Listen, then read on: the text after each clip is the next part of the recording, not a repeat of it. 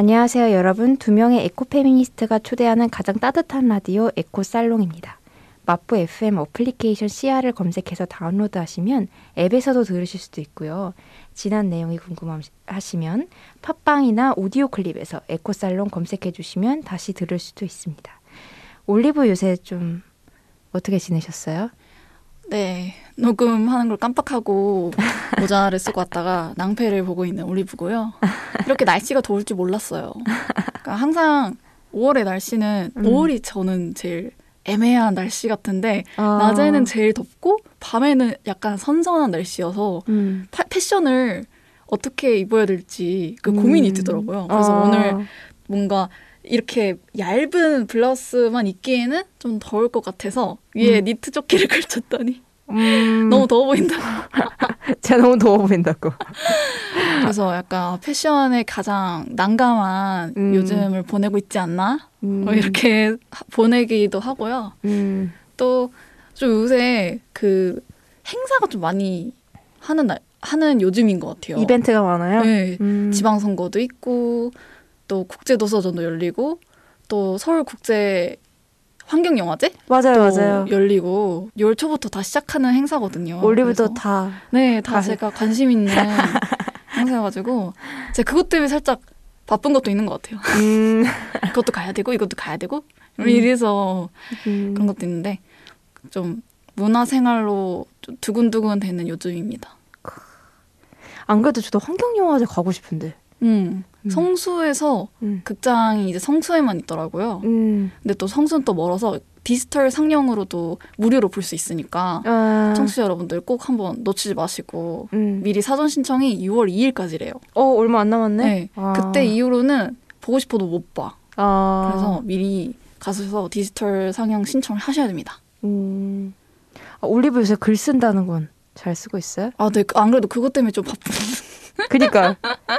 어제 이제 응. 매주 월요일마다 응. 마감을 1차로 하고 응. 화요일에 이제 월요일에 못 쓴 사람을 화요일까지 내게 해요. 근데 제가 못 썼단 말이에요, 월요일에. 그래서 오늘 이제 녹음 끝나고 집에 가서 혹은 뭐 카페에 가서 마감 작업을 해야죠. 역시 저희는 둘 다 이제 마감이 쫓겨야 점치는 인생은 마감이야. 배달의 민족 아니고 마감의 민족이야. 슬퍼요. 들으시면 좀 어떠세요, 몸? 아, 저는 코로나 양성이 떴다가 지금 완치가 된 상태거든요.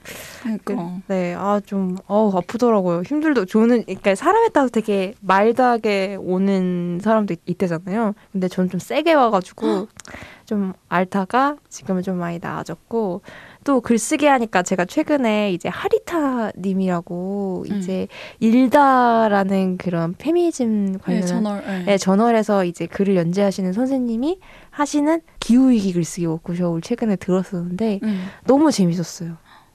탐난다. 음. 그래 저도 글쓰기 수업 듣고 싶은데 음. 또 게다가 일다에서 활동하시는 분이라면 음. 제가 일다에서 펴는 그 책을 한 권 읽은 적 있는데 너무 좋은 거예요. 그러니까 그 글 되게 좋아요. 어, 아, 글이 진짜 음. 딱제 취향.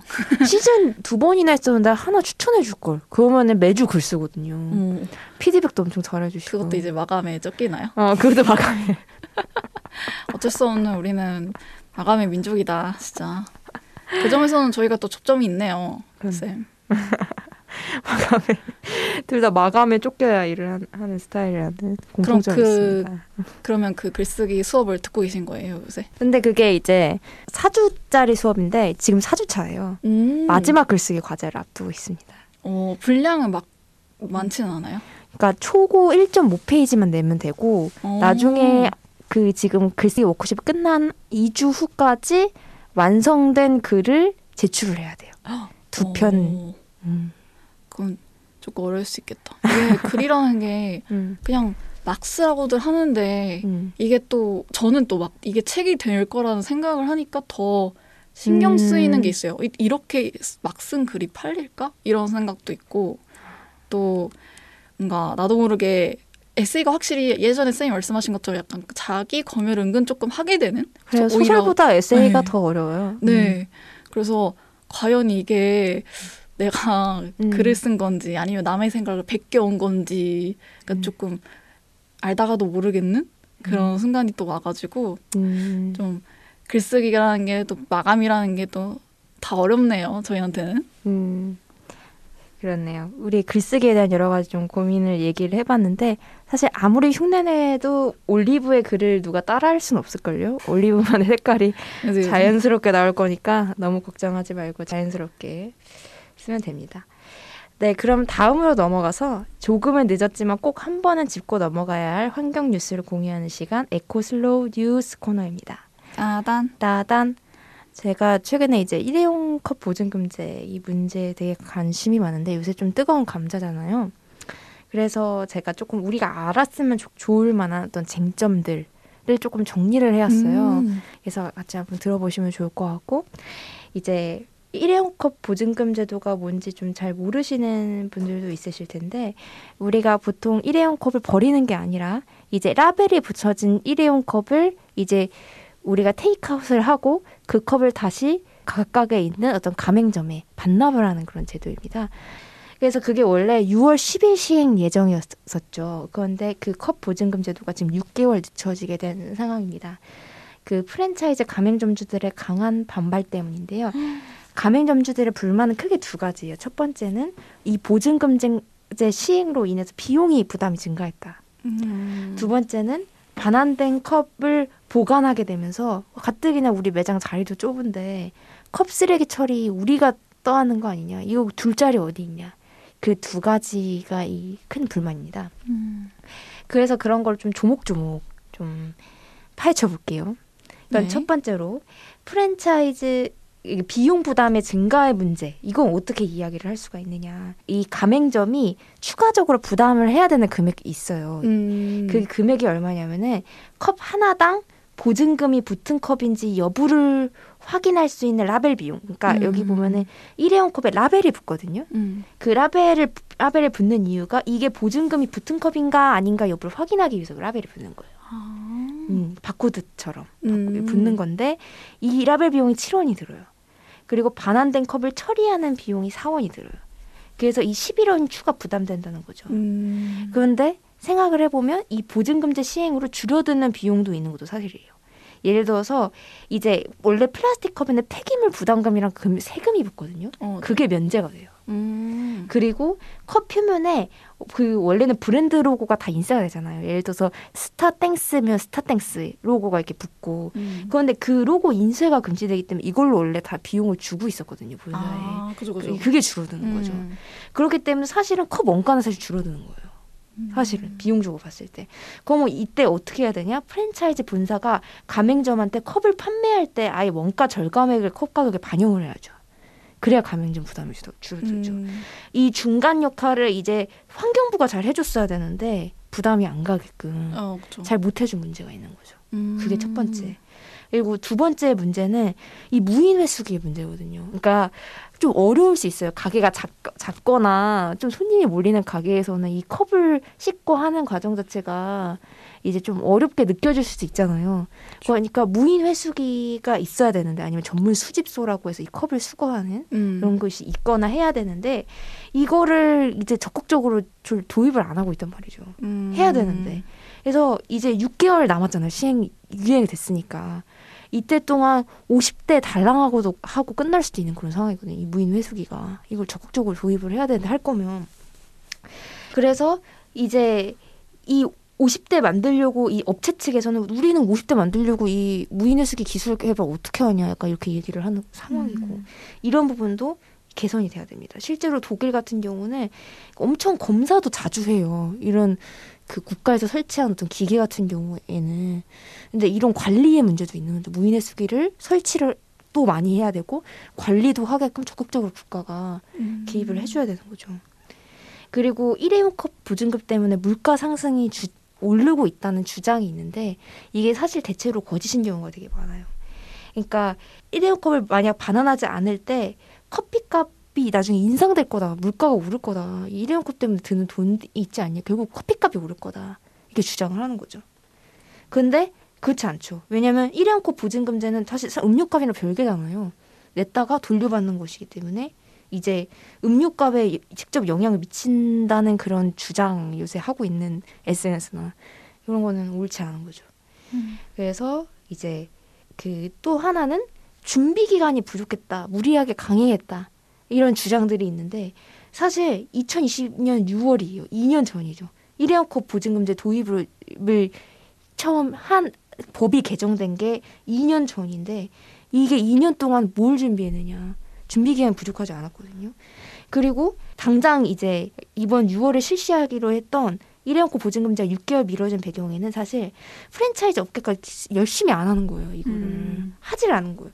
예를 들어서 이제 이런 정비 같은 걸 다 해야 돼. 포스 같은 것도 다 정비하고 다 해야 되는데 프랜차이즈 업체 중에 세 곳 정도만 이런 필요한 시스템 구축을 했어요. 음. 이런 상황에서 지금 개판될 수도 있었던 거죠. 6월에 실시가 되면은. 어. 게다가 1월 1월부터 계속해서 뭐 카드 사나 포스 사나 이런데 공문 계속 보내고 이랬는데 답변 없고 이런 상황이었던 거죠. 지금 약간 뻗팅기고 있는 것으로도 보이고요. 그리고 또 하나의 결정적인 이유가 있습니다. 결정적인 이유가 있지 바로 지방선거 때문이죠. 음. 지방선거로 인해서 이제 그 표심을 의식한 어떤 정치권이 이걸 적극적으로 도입하겠다고 얘기를 못 하는 거죠. 그치. 특히 민주당조차도. 음. 그러니까 이런 상황이 굉장히 조금 너무 실망스럽다. 근데 6개월 밀린 건 너무 충격이다. 6개월 밀린 게 너무 충격이죠. 게다가 최근에 어제 떴나? 따끈따끈한 소식은 이제 환경부가 6개의 기업들하고 같이 뭐 TF를 구성을 해가지고 말도 안 되는 소리를 하고 있어요. 이 명령과 통제 중심인 규제의 틀에서 벗어나 민간의 자율과 창의를 최대한 끌어내겠다. 이러면서 TF 기업들 여섯 개큰 기업들이 모인 TF를 통해서 현장과 소통하겠다는데 그 현장이 산업계들밖에 모이지 않았어요. 어. 약간 지금 이런 상황이거든요. 음. 굉장히 걱정됩니다. 앞으로 6개월이. 그렇네요. 너무 서로의 이해관계가 너무 첨예하게 음. 있다 보니까 뭔가 어느 쪽에서도 양보하지 않고 음. 그러면서 시간은 계속 가고 음. 참 그렇네요. 저도 카페에서 일했던 사람으로서 음. 사실 회수컵 처리 문제는 음. 좀 많이 공감이 됐어요. 음. 카페가 작거나 좀 연령층이 많은 경우에는 이런 컵 처리하는 거 있어서 교육도 필요할 것 같고 음. 그 부분에서 고민이 있긴 하지만 어쨌든 이거는 해야 되는 거고 참 이 부분에 있어서 너무 서로의 이해득실만 따지는 그런 것보다 이제 공문을 보냈으면 공문 좀 읽어보고 참여할 수 있는 건 자기 이해관계를 위해서라면 참여를 먼저 해보시고 음. 해봤으면 좋지 않을까 뭐 이런 생각도 들고 또 한편으로는 당사자분들 뭐 업주 점주분들의 입장도 이해가 가서 좀 원만한 원만한 합의가 됐으면 좋겠어요, 정말. 네, 그렇습니다. 네. 이거를 어떤 소상공인과 뭐 시민 혹은 환경단체의 어떤 대립 이렇게 받아들이지 말고 정부의 어떤 그죠. 지금 대처 미숙으로 조금 좀 더 갔으면 좋겠다는 마음이 많이 듭니다. 네. 네, 그러면 제가 준비한 eco slow 뉴스는 여기까지고요. 잠시 쉬었다가 에코살롱 덕질 방송 시작해 보도록 하겠습니다. 여러분은 100.7MHz 마포 FM 에코살롱을 듣고 계십니다. 그러면 이제 허심탄회 솔직 토크를 한번 시작해 볼까 해요. 그 저희가 아무래도 이번 제가 선정한 영화가 SF 영화잖아요. Ready Player One이라는 영화를 제가 선정을 했는데 오늘 선정한 영화를 간단하게 좀 소개를 드리겠습니다. 배경은 2045년이에요. 어, 근데 생각해보니까 이게 멀지 않더라고요. 2045년이 어, 생각보다. 20, 23년 남았네. 그러니까요. 어, 지금 생각보다 멀지 않은 시점인데, 어쨌든. 2045년, 오아시스라는 이제 메타버스 세계관이 존재합니다. 그거는 이제 가상 유토피아인데요. 그래서 이 오아시스의 창시자인 제임스 할리데이가 이 오아시스라는 이름의 이 메타버스, 이 가상 유토피아에 교묘한 수수께끼들을 이렇게 다 숨겨놔요. 그래서 퍼즐을 푸는 사람한테 막대한 부와 권력을 주겠다. 이렇게 이야기를 하면서 이제 이 이런 소문을 퍼뜨립니다. 그래서 그가 남긴 유일한 단서는 1980년대 대중문화에 이 유일한 단서가 남겨져 있다. 약간 음. 그것만이 유일한 어떤 단서예요. 그래서 웨이드 와츠라는 주인공이 등장하는데 이 소년은 굉장히 가난한 10대 소년, 소년입니다. 이 배경 자체가 되게 빈부격차가 좀 큰 세계관이에요. 그래서 이 오아시스 가상세계에 숨겨진 제임스 할리데이가 숨겨놓은 수수께끼 이런 거에 굉장히 이 웨이드 와츠소년도 꽂혀 있어요. 그래서 이 웨이드가 어느 날 우연히 이 첫 번째 수수께끼를 푸는데 성공을 합니다. 그러면서 가, 갑자기 온 세상의 주목이 쏟아져요. 그래서 이 웨이드를 꺾고 상금을 차지하기 위한 온갖 사람들이 다 이 대회에 뛰어들게 되죠. 그래서 이제 이 웨이드가 이 상황에서 살아남기 위해서 그리고 이 현실 세계의 어떤 삶에서 이 가상현실에서 이 삶, 삶과 싸우기 위해서 이제 고군분투하는 어떤 이야기입니다. 그래서 혹시 올리브가 영화 어떻게 보셨는지 좀 궁금하고요. 좀 평소 SF 좋아하시는지 또 묻고 싶네요. 저는 영화를 사실 오늘 봤어요. 오늘 오면서 후루룩 봤는데 제가 예전에 봤던 영화더라고요. 알고 보니까 네. 어린 시절 왠지 한 번쯤 볼만한 음. 그 부모님이 손잡고 볼만한 SF 영화였어요. 되게 killing time용으로 음. 보기 좋은 거라서. 근데 한편으로는 되게 깊게 들어가면 되게 한없이 깊어질 수가 있는 영화인 것 같기도 해요. 어, 어떤 부분이 그랬을까요? 일단 대중문화 예술이 나왔을 때 음. 그 대중문화를 분석하는 음. 거기서 명대사가 되게 많이 나와요. 막 어드벤처라는 뭐, 뭐 룰 따윈 없다. 막 이렇게 말하기도 하고 그 부분에서 되게 이 오아시스를 창시했던 할리데이라는 사람이 가진 철학에 대해서 음. 좀 많이 고민을 하게 됐던 그래서 그 부분에 있어서 깊게 들어가면 되게 또 그것도 재밌을 것 같고 그리고 역시나 뭐 이런 가상 공간이 나오면 빼놓을 수 없는 전쟁과 전쟁과 그런 탐욕과 그리고 권력을 갖기 위한 싸움 이런 것들 가상 현실이라서 더 폭력적일 수가 있는 것 같아요. 음. 실제라면 이게 진짜 죽는 거니까 총도 못 쏘고 폭력적으로 하기가 어려운데 가상현실이니까 또 심지어 사람이 죽으면 거기서 코인이 나와. 음. 그래서 사람이 이게 죽을 때 펑 터지면서 코인이 나오거든요. 그러면은 그걸 이제 쓸어 모아가지고 자기 자동차에 기름을 채운다든지 이런 걸 할 수가 있어요. 네, 그런 걸 보면서 서로 죽이지 못해 안달난 느낌이 드는 그런 장면도 있다 보니까 보면서 아, 난 저런 게임 진짜 못하겠다. 나는 만약 게임하면 저기 말고 그냥 우리끼리 독서 모임 영원한 책 도서관 딱 있는 데서 그냥 한가롭게 책만 읽고 있지 않을까 이런 생각 들어서 와 정말 역시 인간이란 정말 다양한 사람들이 모여 있다. 뭐 이런 음. 생각도 들었고 음. 근데 저는 이런 SF 장르를 진짜 좋아해요. 저는 아. 뭔가 미래든 뭐 과거든 상상하는 걸 되게 좋아해요. 아 음. 이랬다면 어땠을까? 저 그 애니잖아요, 우리 둘이. 음. 그래서 우리가 예전에 지브리 영화 중에 뭐 천공의 성 라퓨타라든지 나우시카나 나우시카라든지 음. 아주 과거나 아주 먼 미래에는 이럴 것이다.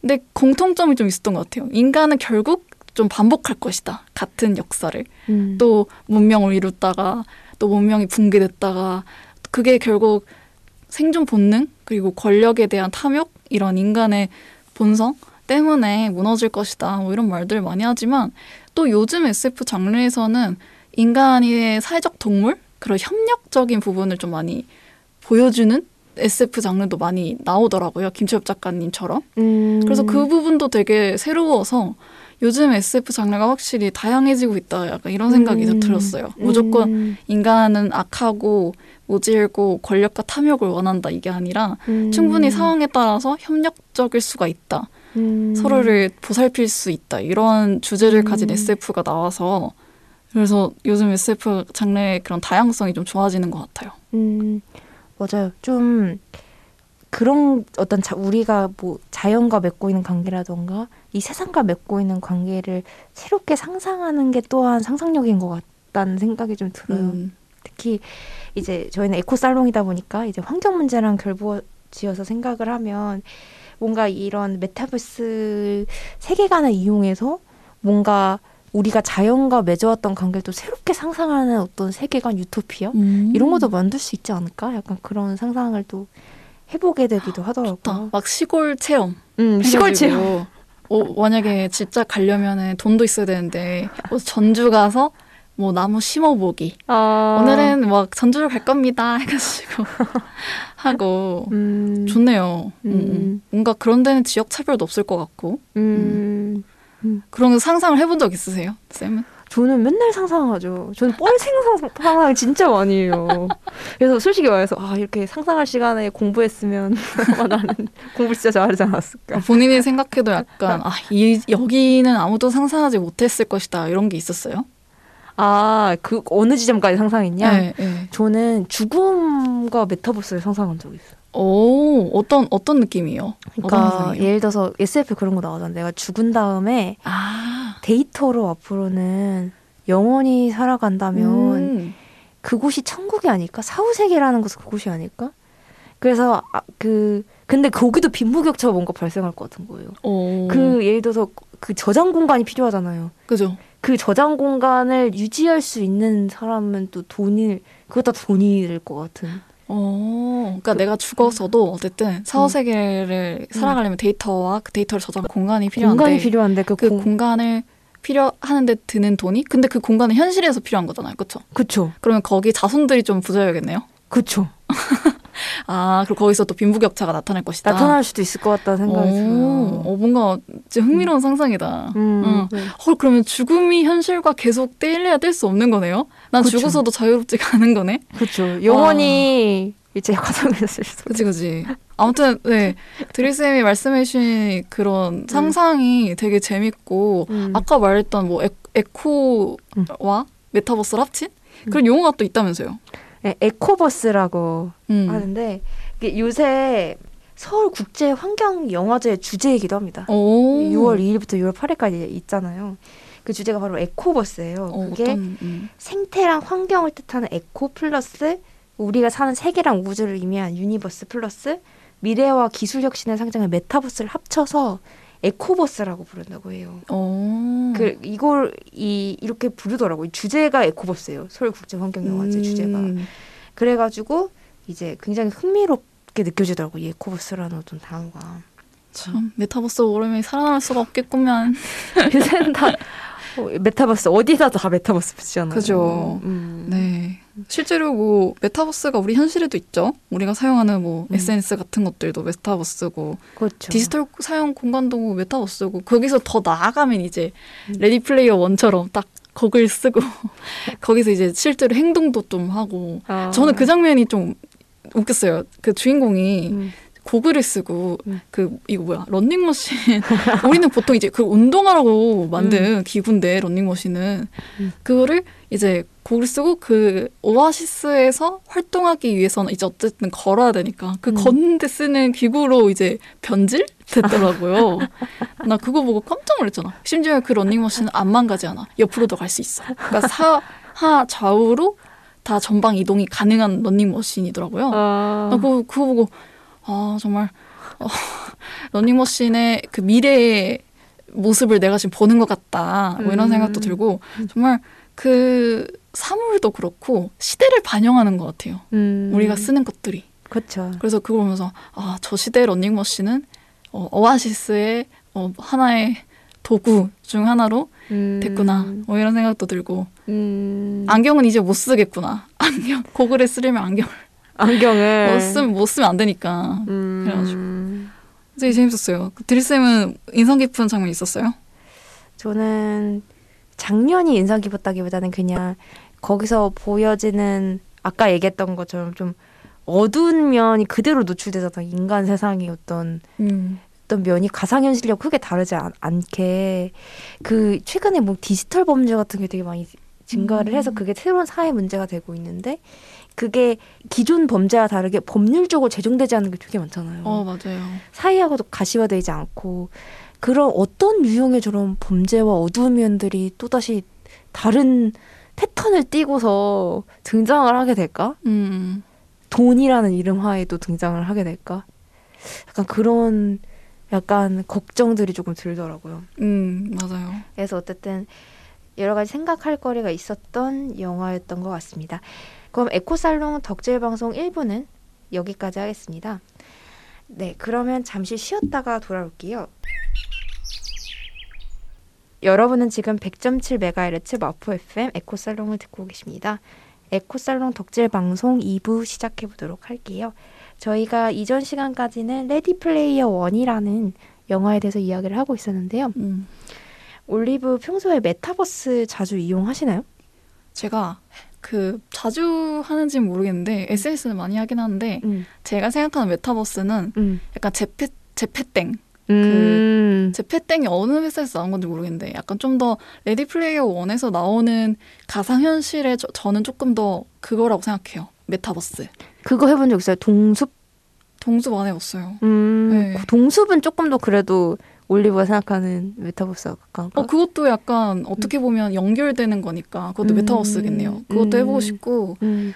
뭐 그리고 제 제페땡 해봤고 심즈는요? 심즈도 그 해봤어요. 음. 네, 해봤는데 그거 재밌더라고요. 어, 되게 재밌던데요. 그거는 근데 약간 뭐라 해야 되지? 내가 원하는 대로 되진 않더라고요. 아. 내가 원하는 대로 되는 게 어쨌든 여기 레디 플레이어 원에서는 조금 더 강한데 그 지금 기존까지 나온 것들은 어쨌든 정해진 룰이 있고 시스템이 있고 그거를 내가 어떻게 할 수가 없어서 그거는 좀 이 영화랑 좀 다르긴 하네요. 아 음. 요새 유행하는 그 화상 서비스 그 지- Z로 시작하는 거 있잖아요. 음. 근데 걔를 대신해서 나온 서비스가 하나 있는데 게더라고 오, 그 들어본다. 메타버스를 활용한 화상회의 서비스예요. 오, 무료예요. 걔도? 네. G 게더링 할 때 G A T H E R인데 오. 그냥 검색하면은 오. 나와요. 근데 이제 PC 모바일 다 되는데 PC가 더 잘 되고요. 들어가서 보면은 내가 원하는 공간을 사무 공간이든 그 뭐 노는 정원이든 제- 약간 제페땡이랑 비슷해요. 오. 만들어서 내 캐릭터를 만들고 거기서 내가 혼자서 사무 작업을 한다든지 어. 아니면 친구를 초대해서 서로 원하는 공간에서 일을 한다든지 그리고 private zone도 있고 public zone도 있어서 마음대로 이렇게 할 수가 있어요. 그리고 필요에 우와. 따라서 그 캐릭터들이 가까이 가가면은 서로 카메라랑 캠이 켜져요. 오. 마이크랑. 그래서 서로 대화를 하다가 또 아니면 빨리 거리 살짝 벌어지면 또 바로 꺼지고 오. 되게 화상회의 서비스면서 메타버스를 접목한 되게 좋은 사례더라고요. 저도 그래서 요새 그 Z 안 쓰고 그걸로만 하거든요. 되게 좋아서. 오. 무튼 정말 메타버스라는 건 약간 어떻게 보면 사람들을 이렇게 새로움에 좀 많이 이렇게 접목시키게 하고 좀 딱딱했던 회의를 새롭게 변화를 줘서 좀 더 창의성을 발전시킬 수 있는 부분이 도움이 되는 그런 기능도 하는 것 같다고 느꼈어요. 그런 부분에서는. 와 재밌겠다. 아, 나도 그런 재밌었어요. 그런 회의 한번 해보고 싶다. 아 자꾸 제가 막 이거 해보 이거 해보면 안 돼, 저거 해보면 안 돼. 좀 짜증 날 거야 같이 하는 사람들이. 그래서 좀 자제를 해야 되는데 아, 재밌겠는데요. 메타버스로 하는 회의. 아. 아 재밌겠네. 그래서 좀 그럼 올리브는 어떤 느- 기분이었어요? 그런 가상 현실 속에서 음. 뭔가 있는 것. 일단 내 마음대로 캐릭터를 설정할 수가 있잖아요. 음. 어떤 날엔 머리를 초록색으로 했다가 어떤 날은 머리 노란색으로 했다가 그 부분에서 되게 내 감정과 나의 무언가가 표출된다는 느낌이 들어서 음, 좀 어떤 나의 일부가 해방되는 것 같기도 하고 그런 면에서는 음, 내가 원하는 모습으로 나를 뭔가 음. 커스터마이징하고 음, 사람들에게 그걸 보여줄 수 있다는 거 음, 그런 것들이 좋았고 또 그렇다고 해서 너무 그 제 생각에 그 가상현실이 저의 실체가 잘 안 보이잖아요. 음, 그런 익명성도 어느 정도 인기에 한몫하는 것 같아요. 음, 원하는 모습을 보여주되 나의 진짜 모습을 보여주지 않는. 음, 왜 그래서 SNS도 별 인별그램도 그렇잖아요. 뭔가 누군가의 하이라이트만 볼 수 있게 되고 그래서 인기를 많이 끌었던 거고 이 제페땡도 내가 원하는 모습으로 나를 꾸며서 내가 원하는 공간으로 사람들 초대해서 이야기를 하는. 그래서 이 레디 플레이어 원 영화에서도 좀 그런 식으로 많이 이렇게 포인트를 줬던 것 같고요. 근데 그런 면에서 가상 현실에 더 중독되기 쉬운 것 같아요. 음, 어. 그러니까 인간의 본능을 아주 잘 자극한 그런 기능이 아닐까 싶은 생각이 들어요. 음, 쌤은 뭐 좀 어땠어요? 그런 거 쓰면서?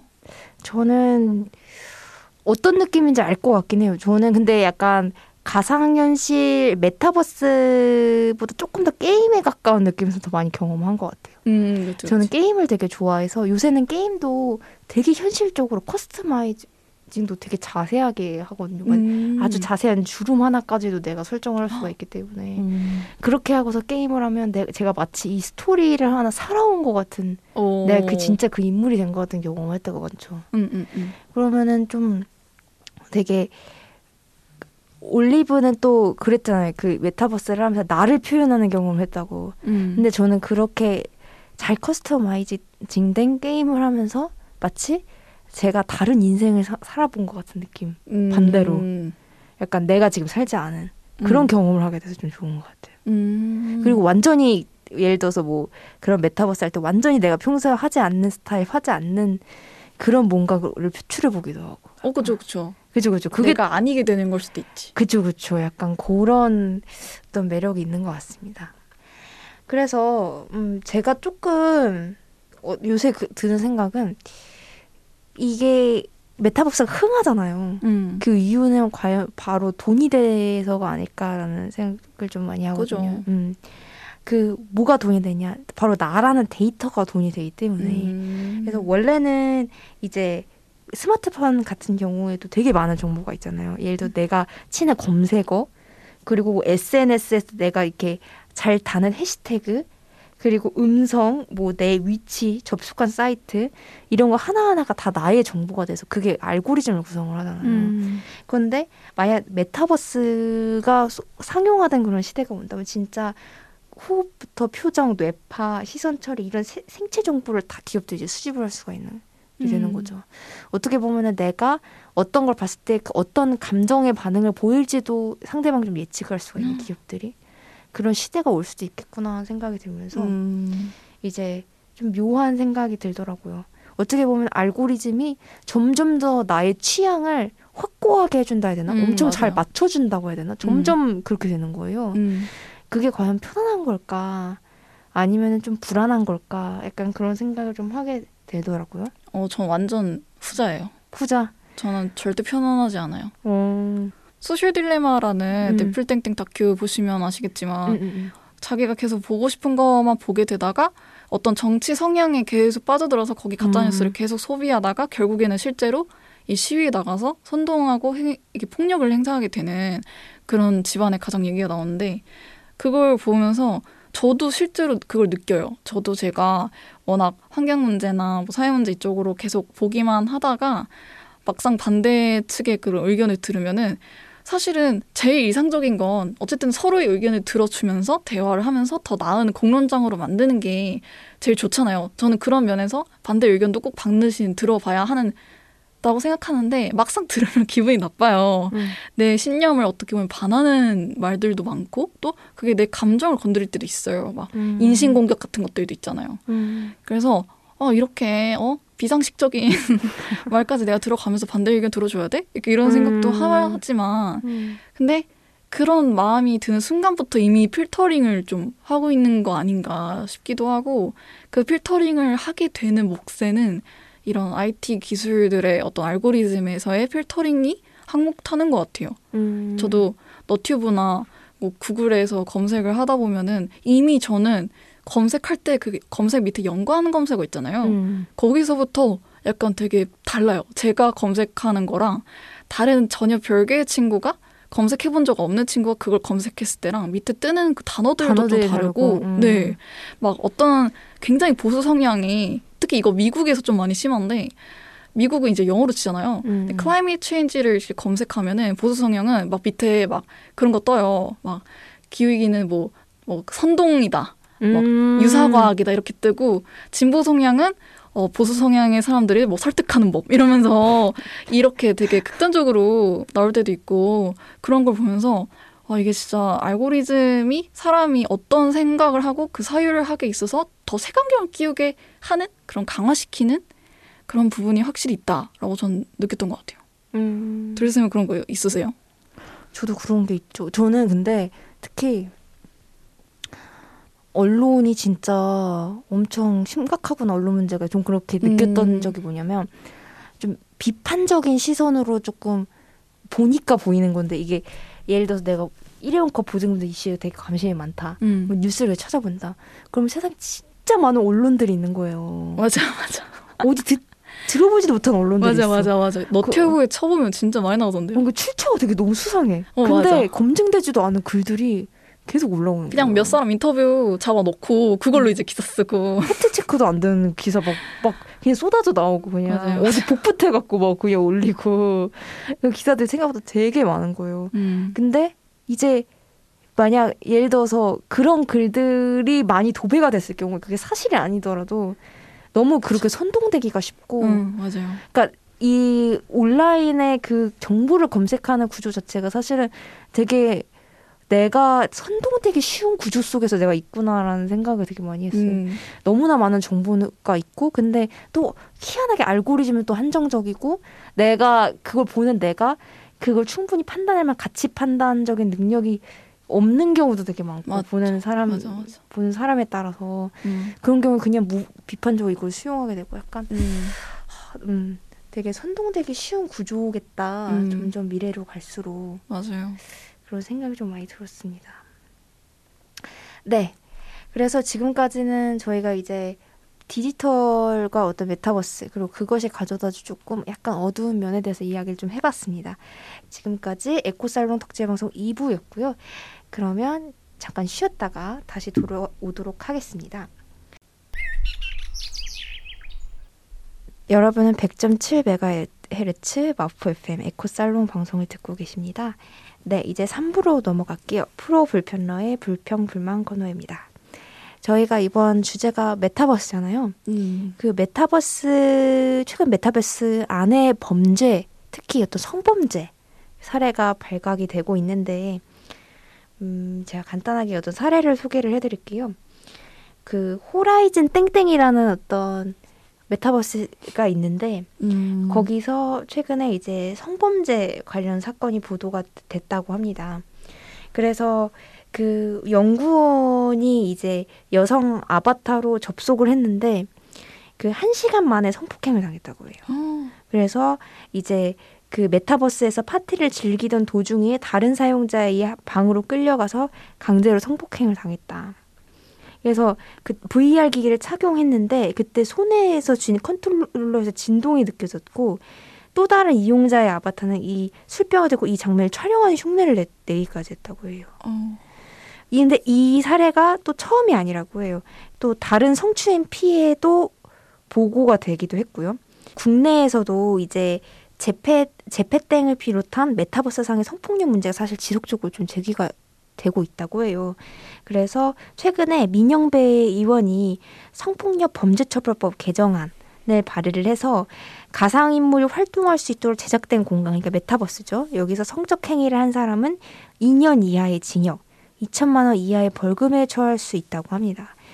그래서 최근에 어쨌든 이런 제페땡, 마인크래프트 땡에서 계속 성범죄 논란이 좀 급증을 하고 있고 이거를 앞으로 어떻게 이 디지털 메타버스 공간에서 어떤 어떤 성희롱, 성범죄 혹은 어떤 이런 사례를 어떻게 다룰 것이냐 그리고 아바타를 과연 어떻게 처벌할 수 있느냐 약간 이런 것이 앞으로 논란이 될 것이라고 보여집니다.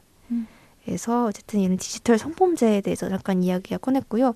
제가 좀 약간 우려가 되는 거는 지금도 이미 온라인상에서 어떤 디지털 성범죄가 굉장히 문제가 되고 있잖아요. 몰카를 유포를 한다든지 등등 많이 심각한 문제가 되고 있는데 이게 메타버스에서 어떤 식으로 변주가 돼서 앞으로 성범죄 형태가 나타날지 이게 이렇게 세상이 빨리 변하고 있는데 과연 이 범 제도의 속도는 그걸 쫓아가고 있는가에 대한 좀 우려도 있고요. 음. 그래서 이 이슈를 좀 가져와 봤습니다. 올리브 조금 어떻게 보셨어요? 이 뉴스? 어, 저는 몰랐어요. 호라이즌 모시기라는 가상현실 서비스에서 이런 추악한 성범죄가 음. 일어나고 있는지 몰랐고 제페땡은 사용하고 있잖아요. 네, 근데 전 제페땡 하자마자 거의 외로움을 느껴서 고독, 고독함을 느껴서 나갔는데 약간 오히려 진짜 뭔지 음. 알죠? 약간 진짜 오프라인에서는 말 잘하는 사람들이 여기 들어가면 뭔가 말을 못하게 되는 거예요. 어, 뭐지? 그래서 들어가자마자 아 여긴 내 자리가 아닌가 이러면서 나왔는데 약간 그런 거 있었어요. 약간 막 대화 채팅창에 안, 이, 이- 이상한 말들 있잖아요. 채팅창 막 뭐 나랑 놀 나랑 놀 사람인데 그냥 그런 노는 게 아니라 약간 음. 좀뭐 성에 관련된 부분에서 막 대화를 나눌 사람 이렇게 하면서 음. 나오는데 그걸 보고 내가 생각했던 거랑 너무 다르다 이런 생각이 들어서 나왔는데 음, 음. 아 그런 게 지금 이거 보니까 그게 딱 생각이 나네요. 음. 저도 이제 제가 다룰 방송에서 이제 디지털 성범죄에 관련된 얘기를 할 텐데, 음. 어, 네. 그 저도 이거 얘기하고 싶었어요. 그러니까 기술이 계속 발전하면서 디지털 공간이 점점 우한하게 확장을 하고 있고, 그 부분에서 메타버스도 그 사례고, 계속해서 쟤도 그 기술이 발전하면서 나오는 새로운 서비스를 사람들이 이용하고 싶어 하는 건 당연한데, 그러니까 그거를 규제할 것이냐, 아니면 자유를 방임할 것인가, 이렇게 얘기도 더 나오고 있고, 뭔가 피해자가 나와야지만 그렇게 막 사건을 흐지부지 덮어버리는 식으로 뭐 처벌을 강화한다든지, 뭐 예방을 해야 된다든지, 이렇게 이- 계속 논의만 될 뿐이지, 뭔가 실질적으로 그래서 만들어진 게 뭐야? 약간 이런 불만이 있는 것도 좀 사실이고요. 그래서 제가 다음 주에 그래서 추천하고 싶은 다큐가 있어요. 어. 그거를 다음 주에 한번 보면서 음. 아 역시 또 어쨌든 무언가를 만들어내는 건 이런 창작자들인가 이런 생각도 들고 아 문화 예술의 역할이 이런 데서 필요한 건가 이렇게 음. 생각을 또 해보게 되는데 아무튼 음. 그런 얘기를 다음 주에 한번 해보도록 합시다. 아, 기대가 됩니다. 그, 저는 항상 드는 의문은, 익명이라는, 익명성이라는 게, 음, 왜 사람은 보이지 않는 곳에서 그렇게 더 잔인해지는 걸까? 누군가가. 그죠? 아무래도 음. 나의 실체가 보이는 거는 굉장한 약점인 것 같아요. 그 음. 생존 본능이 있어서. 음.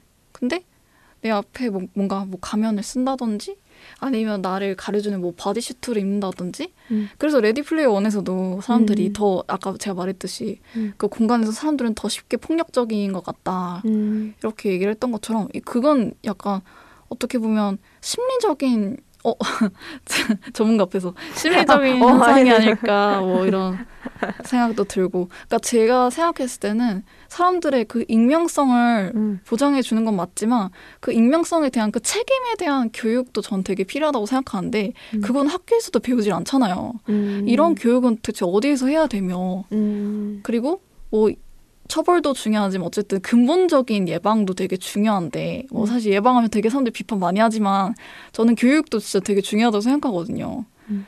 그래서 그 교육에 있어서 어떻게 우리가 음. 얘기를 할 수 있을까? 사실 음. 교육 되게 막 딱딱하다 생각해서 말 진짜 거의 안 하거든요. 음. 근데 교육적으로 정말 치열하게 고민하는 사람들은 매일 머리 싸매고 있을 거예요. 그쵸. 처벌 못, 못지않게. 음. 뭐 교육이나 교화 이런 거. 음. 그래서 그런 부분에서도 얘기를 좀 나, 나중에 나눠보고 싶어요. 네. 음.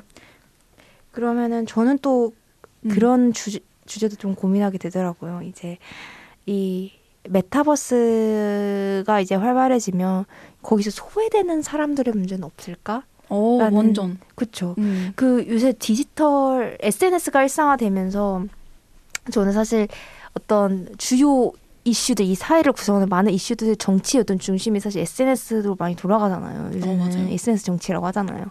근데 거기에서도 특정 어떤 연령대 혹은 특정 집단 좀 많이 소외되고 있다고도 좀 많이 느껴지거든요. 특히 좀 연령층이 많이 높으신 분이거나 조금 아예 그런 온라인 활동 좀 익숙하지 않은 분들은 좀 그런 걸 좀 멀어지게 되고 아무래도 아, 아, 좀 약간 장애가 있다거나 혹은 어떤 시각 시각적으로 요새는 다 뭔가 어떤 이슈를 전달을 하니까 시각에 어려움 좀 있으신다던가 그런 분들은 굉장히 어떤 정치적인 어떤 중요한 이슈들에 많이 좀 소외된다는 좀 느낌이 좀 많이 드는데 이런 메타버스도 굉장히 어떤 시각을 많이 요하는 그런 플랫폼이잖아요. 음. 눈으로 이, 세- 이 세상을 많이 지각을 하고 해야 되는 그런 시스템인데 그러면 조금 더 장애가 있으신 분은 불편하지 않을까?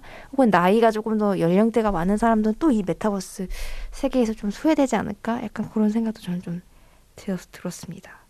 좀 올리브는 어떤 의미에서 좀, 좀 소외되는 사람이 발생할 수 있을 거라고 생각이 들었어요? 저는 음, 저는 메타버스뿐만 아니라 음. 아예 걔를 둘째 치고도 음. 이미 기존에 있던 부분에서도 음.